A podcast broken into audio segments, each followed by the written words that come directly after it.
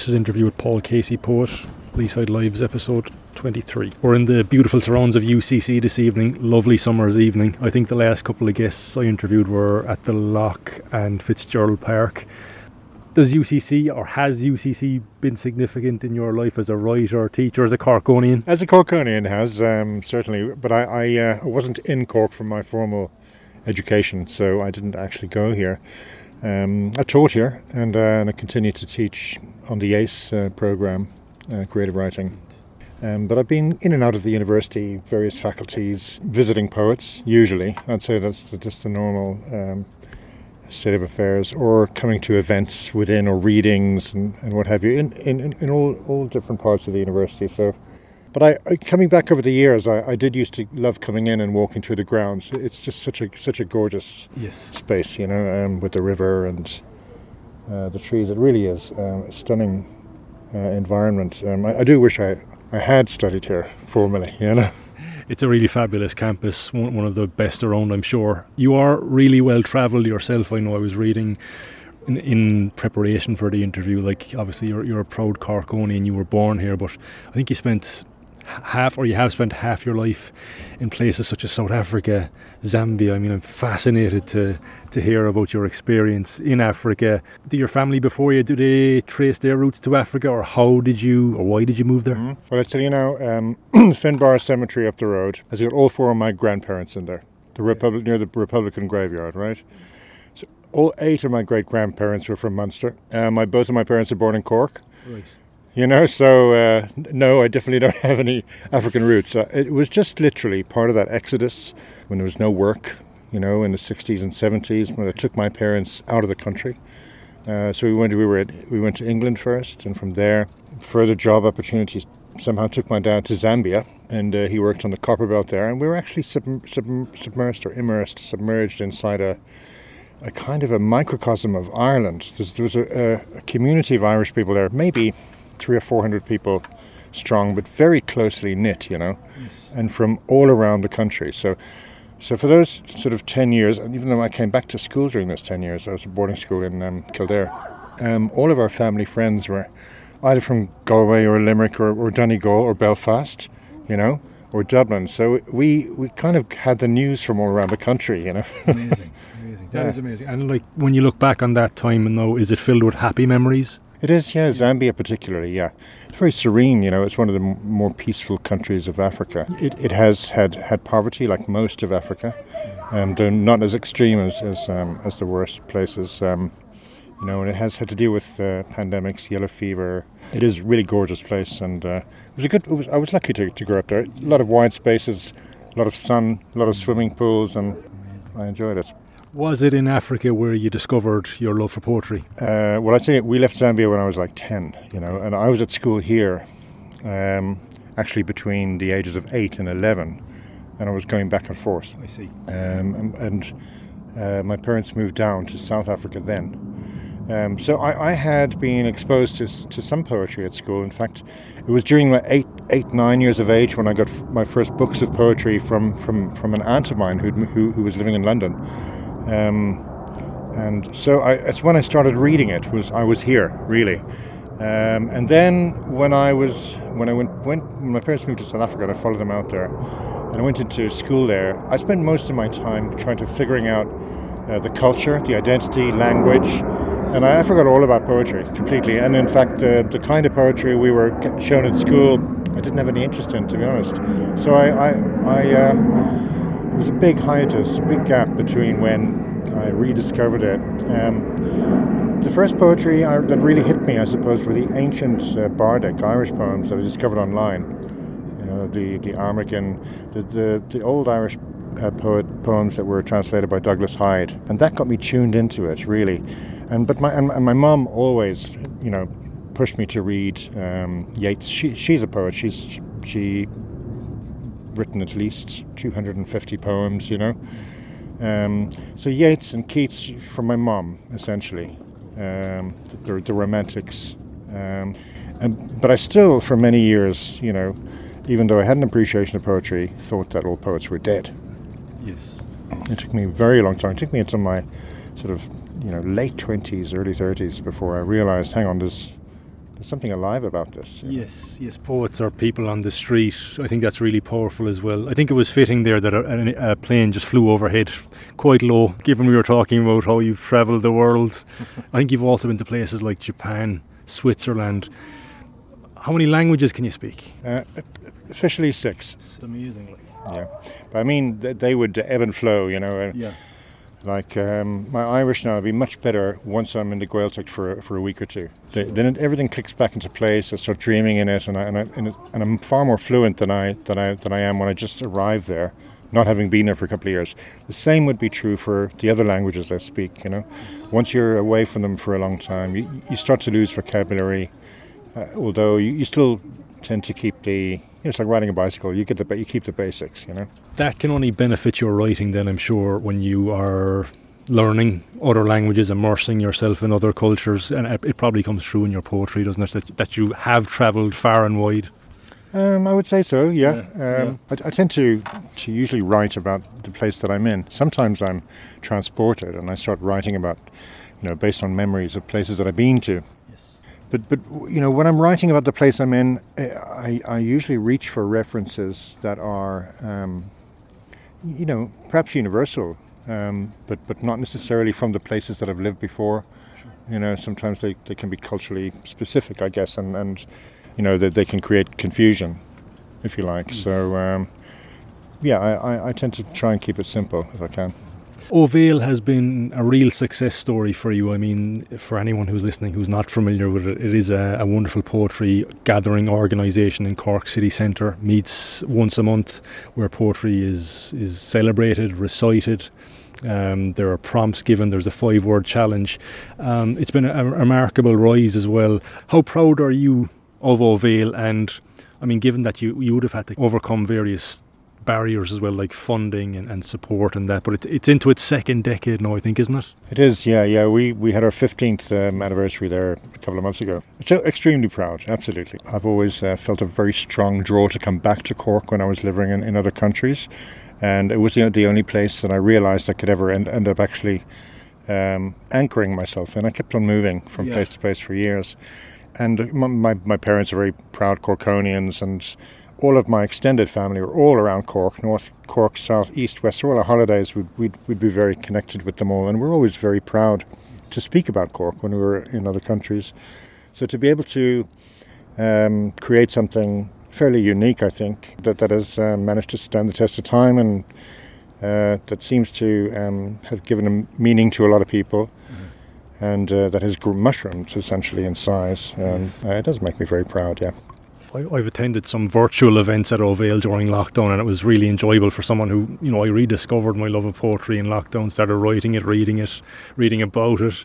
Um, it's it's encouraging to see so many contemporary poets attending from from you know close to home, and it also has an international appeal, doesn't it? It does, yeah, absolutely. Um, well, we've we've always had it uh, on our agenda to to include, uh, you know, a variety of overseas voices, you know, and and um, genres as well, to try and uh, expose um, local writers to as, as much variety as possible about, about what is possible in poetry, what people are doing. Um, I mean, from the outset, we were we had 50 events per year for the first 13 years of Ó Bhéal. Um, and that, you know, the last, I suppose, seven years of when it was uh, at 50 a year, we were we were getting a, just over 100 guest poets per year, including the Winter Warmer Festival in November. Um, and of those, 20% of them would be f- at least from um, from different continents, you know. Um, so so our, the name the name the name kind of um, was spread Ó Bhéal from mouth to mouth by word of mouth, you know, uh, from from poets who went went back who had been visiting, and uh, and told other poets who were visiting Europe to get in contact. So um, we've had poets from all six continents. We've had over a thousand guest poets at this point, and it is very international. The the lockdown too um, gave us a new dimension of international interest uh, Uh-huh. because of the online, um, which is why we push to kind of make it hybrid now. And it's it's a safe space as well for novices like me to go and read and just get into the habit of, of sharing work and hearing others, isn't it? it? You know, it's whatever level of ability. I guess you don't have to be published or celebrated. You can just come along and, and join in. Exactly, exactly. You know, um, a large part of the the reason for doing it was because I really felt we needed spaces where people could feel safe and not intimidated by the, you know, um, the kind of poetry we were that were, excuse my language, shoved down our throats when we were at school. yeah, um, so I wanted to create a, a space that was inclusive, non-threatening, non-egotistical, um, where people could come and just dip their toe in, not feel any under any obligation, and, and, and walk in and out the door as they like. So I think we've managed to do that. But it's not just me; it's it's a community of like-minded poets in the city that have gotten on board. Um, we have we have a board of uh, 12 local poets who, are, who all work in various different industries, and most of them then alternate the the emceeing, the presenting. So the face and the personality of the event changes, you know, all throughout the year, every year, which mm-hmm. is I think really important. And going forward, what are your what are your hopes for it, and how can people support it? I'm sure you always welcome like donations, other ways of backing. What are your hopes for it? Yeah, sure. The financial struggles have, have obviously been a long, slow uphill with small incremental increases from the various funding bodies that, that we get uh, support from. Um, some of that has turned out to, to have given us significant improvements now the last couple of years, especially with capacity building. The Arts Council suddenly were given a flood of money and we managed to get our hands on some of that. So that's how we've gone hybrid. We are hoping for, for an increase in general funding from the Arts Council, which they, they say they've promised us. I mean, I, we, can't, I, we can't be asking the public or relying on the public really, um, you know, to, to be um, especially now. It's going to be economic downturn. You know, we have a donation jar at the events. People put a few bob in there if they want to. We're, we're, we're delighted with that. If people don't have anything, that's that's fine as well. You know, sure, we, we work with what we have at the end of the day, you know. You made a point there about poetry in school and how it's shoved down our throat. I, I can certainly relate to that. I mean, there were some poets or poems that came up junior cert cycle, leaving cert cycle that I really loved. Michael Longley certainly springs to mind. But is poetry taught taught wrong in Ireland? Do you think, Paul? I mean, you've been around the world. You've you've taught in various schools, colleges. Are we doing it wrong in terms of how we teach it in, in primary, secondary school? Yeah, that's a great question. You know, and it's a question I can I can also apply to, to the Irish language actually, because I've learned some different languages. Um, when I, when I was learning Irish at school, I loved Irish, but most people were allergic to it because it was so grammar focused. And the same thing with poetry. You know, it was so focused on you know um, the old, ancient, ye old Middle English poets, and you know you'd have to literally rewire your brain to understand. I mean, that those kind of poems and that kind of language should be taught here, you know, in the university. At school, when you're learning a language, you should be learning to have fun, to speak it. Speak it, listen to it, to, to have practical, to walk away with some practical tools. Yeah. Um, do role play. The way they teach language as a second language, like TEFL. Very similar with poetry. You know, um, at least now they, they have a lot more interesting poets on the, the Leaving Cert, you know, um, younger poets, poets from, you know. Um, yeah, I think Doireann Ní Ghríofa appeared one year, didn't she, on the Leaving Cert? Yes, oh, absolutely, yeah. Yeah, so there's contemporary poets. Yeah. There is. So th- there is an, an improvement there, mm-hmm. but they can, they can, you know, they can do a lot more. But I think teaching poetry is, you can't really teach poetry I think I think teachers, English teachers, feel a little bit out of their depth or out of their comfort zone yes. when they have to somehow, you know, deliver insights into into poetry at school. Yes. You know, yes. it's a hard approach really to understanding poetry, rather than the one where um, take away from it whatever rings true for you, whatever resonates with you. That's it, isn't it? Yeah, it's there's something really freeing about that. You're not tied down to you know rules as such. You can just enjoy it, celebrate it, write it, have fun with it, isn't mm. it? What are you up to at the moment? So, I mean, it's been a busy few weeks and months, obviously, with poetry festivals. Uh, I know you're involved in the unfinished book of poetry. How have the last few weeks been for you? Yeah, it's a busy uh, transitional period, really, um, coming out of admin and teaching. Uh, and coordinating uh, into the summer. Summer for me is usually all about writing and reading. Uh, so the Cork Poetry Festival, the timing is perfect because you know, I can spend four days at that just drowning in beautiful, different poetry registers from around the world and come out the tail end of it. And I've got all my admin done for the, for the first half of the year anyway. And I've got three months of literally reading and writing ahead of me with a, bursary in my back pocket, luckily. So, oh, great. Oh, that's wonderful to hear. Like that's that must be a relief for a writer. And I mean, I'd imagine over the years you've had times where you, you get frustrated, you get pissed off, you, you might even think of, dare I say, throwing in the towel, but you have to have that resilience, I guess, Paul, and you, clearly you have it. Like, how how frustrating does it get at times, and how good are you at dealing with setbacks? Well, it gets it gets crazy, absolutely. Uh, how many times do you ask yourself, you know, how how did I ever think that this was a good idea? You know, poetry. You know, um, to do poetry, you've got to be able to be fairly adaptable and and do everything related to it. You know, yeah, you know. So I, um, it's a struggle, but it's obviously something you've got to love. If you don't really have a grá for it, then you know, um, then it, will start to lose its its you know importance. Mm-hmm. But but um, if it really works for you, I, I, I don't know how it has such a strong grip on me, but um, I've managed to to like all, all the different kinds of work jobs I do to make it possible to live as a working poet, you know, are all language related, poetry related, whether it's teaching, you know, or editing, um, or facilitating, you know, or doing workshops, whatever. I wanted to ask as well about your, your love of history. That's something that again features in your in your poetry, Paul. Is it is your love of history? Is it is it local history, Irish history, or is it you know very broad? I have a broad love of history. Yeah. Um, you know, even in films, I'd say historical fiction is, is probably one of my favorite genres because while the, the, the fiction is going on, I'm I'm just you know devouring the actual history and comparing it and learning about yeah. different as- aspects of global history. But um, for many years, you know, Irish history was was certainly you know at the core of my interest in history, even prehistory. I'm talking mythology, and I spent many years.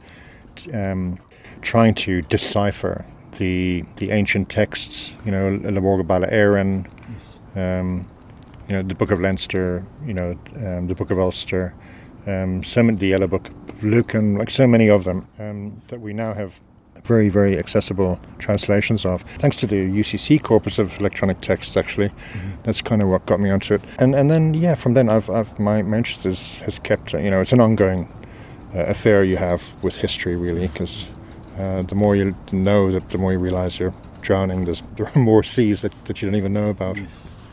I love to ask guests what they're reading, watching, listening to uh, at the moment. Historical dramas, is that very much what you watch if you're watching TV? Um, yeah, not necessarily. Now, I've, I have a fairly wide uh, okay. uh, purview of interest, you know, in film. You know, I was involved in the film industry for a number of years, and we promote poetry films actually at Ó Bhéal. Um, at the moment, uh, it's all poetry. I've read ten poetry books in the last three weeks. And Ocean Vuong at the moment, Night Sky with Exit Wounds, mm-hmm. Plain Water by Anne Carson. Those are the two books that are that I'm just finishing off that are absolutely mind blowing for me at the moment. And um, in terms of uh, historical fiction, I've been watching a series um, about the the uh, rise of the Ottoman Empire and, and, the precursor to that. It's actually it's in about five or six seasons, hundreds of episodes. So the lockdown allowed me to do this. Uh, and it's all in Turkish with subtitles. But um, you know, it, it really um, is absolutely a fascinating history, and uh, it's given me a, a, um, a, strong understanding of Islam, which I which I was always very curious about. You know, um, I'm I'm I'm not particularly, you know, I don't sign up to any particular faith personally, but I'm, I'm of interest in all all of them. Yeah, you're not religious, shall we say, but do you have belief that there's something out there, a higher power, an afterlife? Well, I'd love to hedge my bets just in case there isn't, you know. Um, I, I, would love to think there is, absolutely, of course. I, I don't want it all to end. Yes. Um, I'd love to think that the loved ones we've lost are, you know, are, are somehow, you know, uh, living in some way or existing in some way now. And, and, and I would love to, to think that we will too. But um, at the same time, you know, I, I think I've, I've uh, made peace with the, the idea that it might just all become nothing, nothingness. There might be something, there may not be something, who knows really. On the note there, you, you t- spoke about uh, poetry films. Poetry, it very much is a visual medium. I know reading uh, Virtual Tides, your collection, you do experiment with form and uh, space on the page and that as well. Do you, when you're performing uh, poetry, do you still do you still get nervous? Do you enjoy it? I do get nervous, yeah, and that's part of the enjoyment. I think you know, um, I you know poets come up to me and say before their readings they, they say I'm I'm really really nervous, and I, and I always say to them, that's fantastic. That's exactly yeah. what you want. Mm. You know, you, it, it, keeps you on your toes. It, it's it's the source of the electricity that actually um, gives you know so much um, um, vibrancy and, and and power to the reading itself. I think it's and, and it just keeps you connected with the work. Um, if you're not nervous before a reading, the, then you're in trouble. Yes. I think you know. So uh, yeah, I do get nervous, um, but one, once you're up there and you've said your first um, few lines, then it becomes very enjoyable. Actually, uh, uh, yeah. yeah, absolutely. What's your process like then? I, would love to know. Are you writing virtually every day? Um, morning time, night time? Do you spend hours at the desk writing? Does it vary again?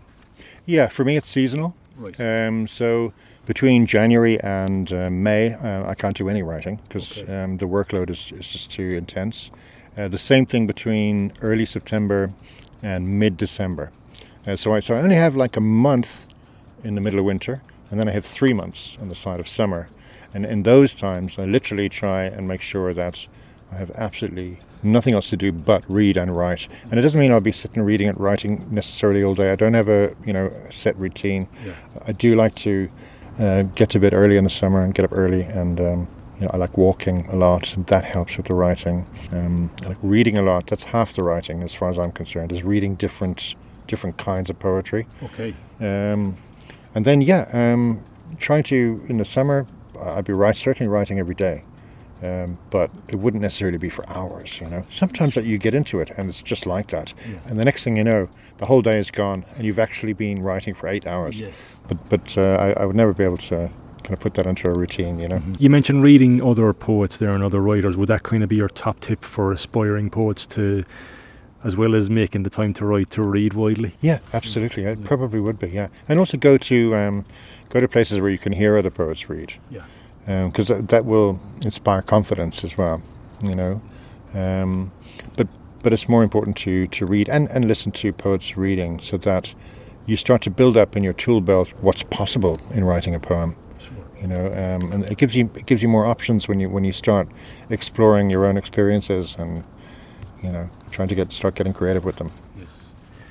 What was the the draw of Cork when you were abroad Paul, and what what is it that you love about about Cork the most now? Cork hurling team at the moment, especially since yeah, especially since yesterday. Those those those first five minutes were hell, but uh, after that, I know sure my, my dad played for Cork, and um, his father they, they, both played with Christy Ring. My dad played with Christy oh. Ring for three years. Um, so we grew up with hurling. You know, even in Zambia, he started the Zambian hurling team, and uh, he got um, the Aer Lingus team to come out and play them. It was quite a you know, we were very steeped in it, even though we weren't here. I was, it was instilled with a proudness of Cork from my parents, absolutely. Yeah, yeah, yeah. But you know, there's so much to love about it. My God, the music, the arts, the arts in Cork are is just incredible, mm-hmm. and we have one of the best arts office, offices as well. Really invested arts officers um, in City Hall. The Lee, of course. I love rowing. I love the sea, the water. I love hiking and walking, and the county, the Irish language, um, and the history. The history of Cork is is gorgeous, a gorgeous one. The harbour, so much, so much, so much to uh, be um, grateful for. Mm-hmm. Clearly, sport is an interest um, for you. So I know I came across a lovely poem of yours. I brought it along as well. I'm hoping to get you to read it later. it's called. Um, it's called Question of Memory. Yes, and it is it is sports themed. So your, your dad's name, he played with Christy Ring. You said for Cork. Did, yeah, well, uh, he he wasn't on the Cork team with Christy. He was under twenty one playing for Cork when he was playing for Christy with uh, the Glen Rovers. He played with Christy for three years with the Glen Rovers. Yeah, in the 60s. Yeah. Um, Many great stories, I'm sure. Jeepers, huge stories. I mean, look, my, my granddad knew uh, Christy better, um, and uh, he used to call to the house, and it would be a big thing for everyone when he came in the door, you know. Yes. Um, but uh, I, I never met him. I never met him, unfortunately, you know. Mm-hmm. Um, but um, somehow that that's you know his the impact he had on, on, on my dad and his brothers and um, my granddad as well seems to have filtered through. And once again, I think it's inspired your poetry because I, I know there's a poem called "Question of Memory" in your collection, Virtual Tides. That's the one I love as a well as a poetry lover, but as a, a sports enthusiast as well. Would you care to read it for us? Sure, well, yeah. Question of Memory. When we won the five in a row, I played in goal just like my father and grandfather before me, and in five years no sliotar passed me by. They made me goalie of the century. I had women coming out my ears, and houses bought, and free pints for life, and a statue was a mighty touch. I'm still my favorite audience. The more I remember, the more I start swelling with pride with all those great things I wish I'd done. Wonderful. Thanks a million, Paul. I really love that poem, and it's um, it just evokes something like the the importance of sport to Irish people. I think I think I did a workshop with Danny Denton a couple of years back, and he spoke about you know if there's a hundred people at a match, we each have a different story to tell, or we recall it differently, or so, or you know, a player gets built up as a legendary figure, etc. That's a wonderful poem. I love it. Thank you, Paul. Are there other sports you're interested in, or that you, you like to keep up with and follow? Yeah, I, I, I watched a lot of rugby. Um, when I was in South Africa, I played schools rugby for five years, so I, I maintained that interest, and, and um, it's been great to see the rise of the Irish um, team over the past couple of decades. It's really, really, you know, mm-hmm. changed its game, which is, it's, you know, I, I wouldn't miss a match, I must say. And Munster, I, I follow Munster. Yes. Um, many sports occasionally, to be honest. Sure. I, I, sometimes I, I, I, flick through the, flick through what's going on and see, oh, gee, that's interesting. Bit of pool. Here's a nice soccer match. I, I, might watch some of the top soccer games. Various sports too. I'd watch a hockey match. You know, I'd watch uh, uh, some American sports, a bit of baseball. I like to, to to uh, shake it up. When you're teaching, you you work with both young and old because you work with secondary school students, obviously, in the unfinished book of poetry, and then there's the nursing homes as well. Like, I mean, do you have to approach those groups differently with how you teach poetry? Oh, absolutely, yeah. I haven't worked in one since um, before the pandemic. Um, okay. Everything shut down then, and I haven't. Uh, really reverted as, as quickly as uh, bounced back as quickly as everyone else. Um, very much so. I mean, it's, when it's young people, you're, you're trying to to inspire them with what's possible by sharing them um, really fun, interesting, peculiar poems that they haven't probably come across before, and then giving them a kind of a task to. Kind of a puzzle, you know, and uh, let them see how that fires their imaginations and let them go away with it. But um, generally, when you're dealing with um, elderly people in a, in a, in a, a home environment, in a, in a collective kind of nursing home environment, um, a lot of them are infirm in different ways. Some of them can't see properly or hear or, or even hear properly, or certainly not hold a pen, possibly. So, so it's really about um, sharing the poetry. With, with them, I find the, the mnemonic aspect, the, the, how it how it ignites their memories, is, is, is more important than anything. You know. Um, so, a variety of poems that would, you know, I've actually built up these sets of, of poems, um, you know, also from around the world, um, in different registers, different kinds of po- poems, but nothing too modern, no modernistic, nothing too cryptic, okay. you know, uh, including, and there are a lot of ones that they would remember from school, maybe. Yes. And then um, maybe say a, a typical set uh, um, session would have 20 poems. And then what I would do is I'd have photocopies made for everyone, big, big script, so that each get a, they could take it away with them afterwards, all the poems. And then we would, I would just literally ask, you know, I'd read the first one or two. Would anyone like to, to read one now? You know, and so we'll go, oh, I want to read this one, you know? Yes. And then uh, that can have a domino kind of effect. And, and, and often um, most of the of the people would try, most of the people would try and read one. Uh-huh. And then the, and we'd stop in between and allow for a natural conversation to flow from, from what those poems mean to people individually. And so, you know, I, yeah, I think it's very meaningful for them in, in, that, in that way. It's a very different to different approach to working with teenagers. yeah, sure. yeah. Do you think there's a therapeutic possibility with poetry? I, always. I think there's always that. Um, and, and, one poem can have different th- therapeutic effects on, on different people, which is quite incredible. Um, I, I, think it's is a, a, a very powerful um, belief in its ability to transform people, um, to completely transform people. You know, a, a great poem is one uh, when you finished reading it, you're not the same person that you were when you started reading it. you know? Um, and, and, and I think all poems have that power for someone, you know? Yes. Um, absolutely. But the poem doesn't have to be therapeutic. It can be sheer joy. It can be fun. I suppose joy, joy, joy could be considered, you know, as a bi- you know, and then ther- therapy in itself. But um, you know, uh, it's definitely, definitely uh, um, uh, one positive um, result of poetry is, is, is that it can change people's lives for the positive and help them to deal with things in ways that they didn't that they maybe didn't have the courage to think about or feel mm-hmm. about, but they can see someone else can do it and it empowers them. Yeah. Is that very much what makes you tick as a person? So, are you happiest like when you're teaching poetry and seeing someone discover it for the first time, maybe? Look, I, I get very inspired by young people. Um, what they what they can do is just um, you know constantly astounding. You know, uh, you know, but um, what, what makes me happiest and what's, what really makes me tick is knowing that I've got three months in summer where I can walk and write and read. And that's that that's it for me. Yeah. You know, that really is what it's about for me. Yes. Um, but but I you know.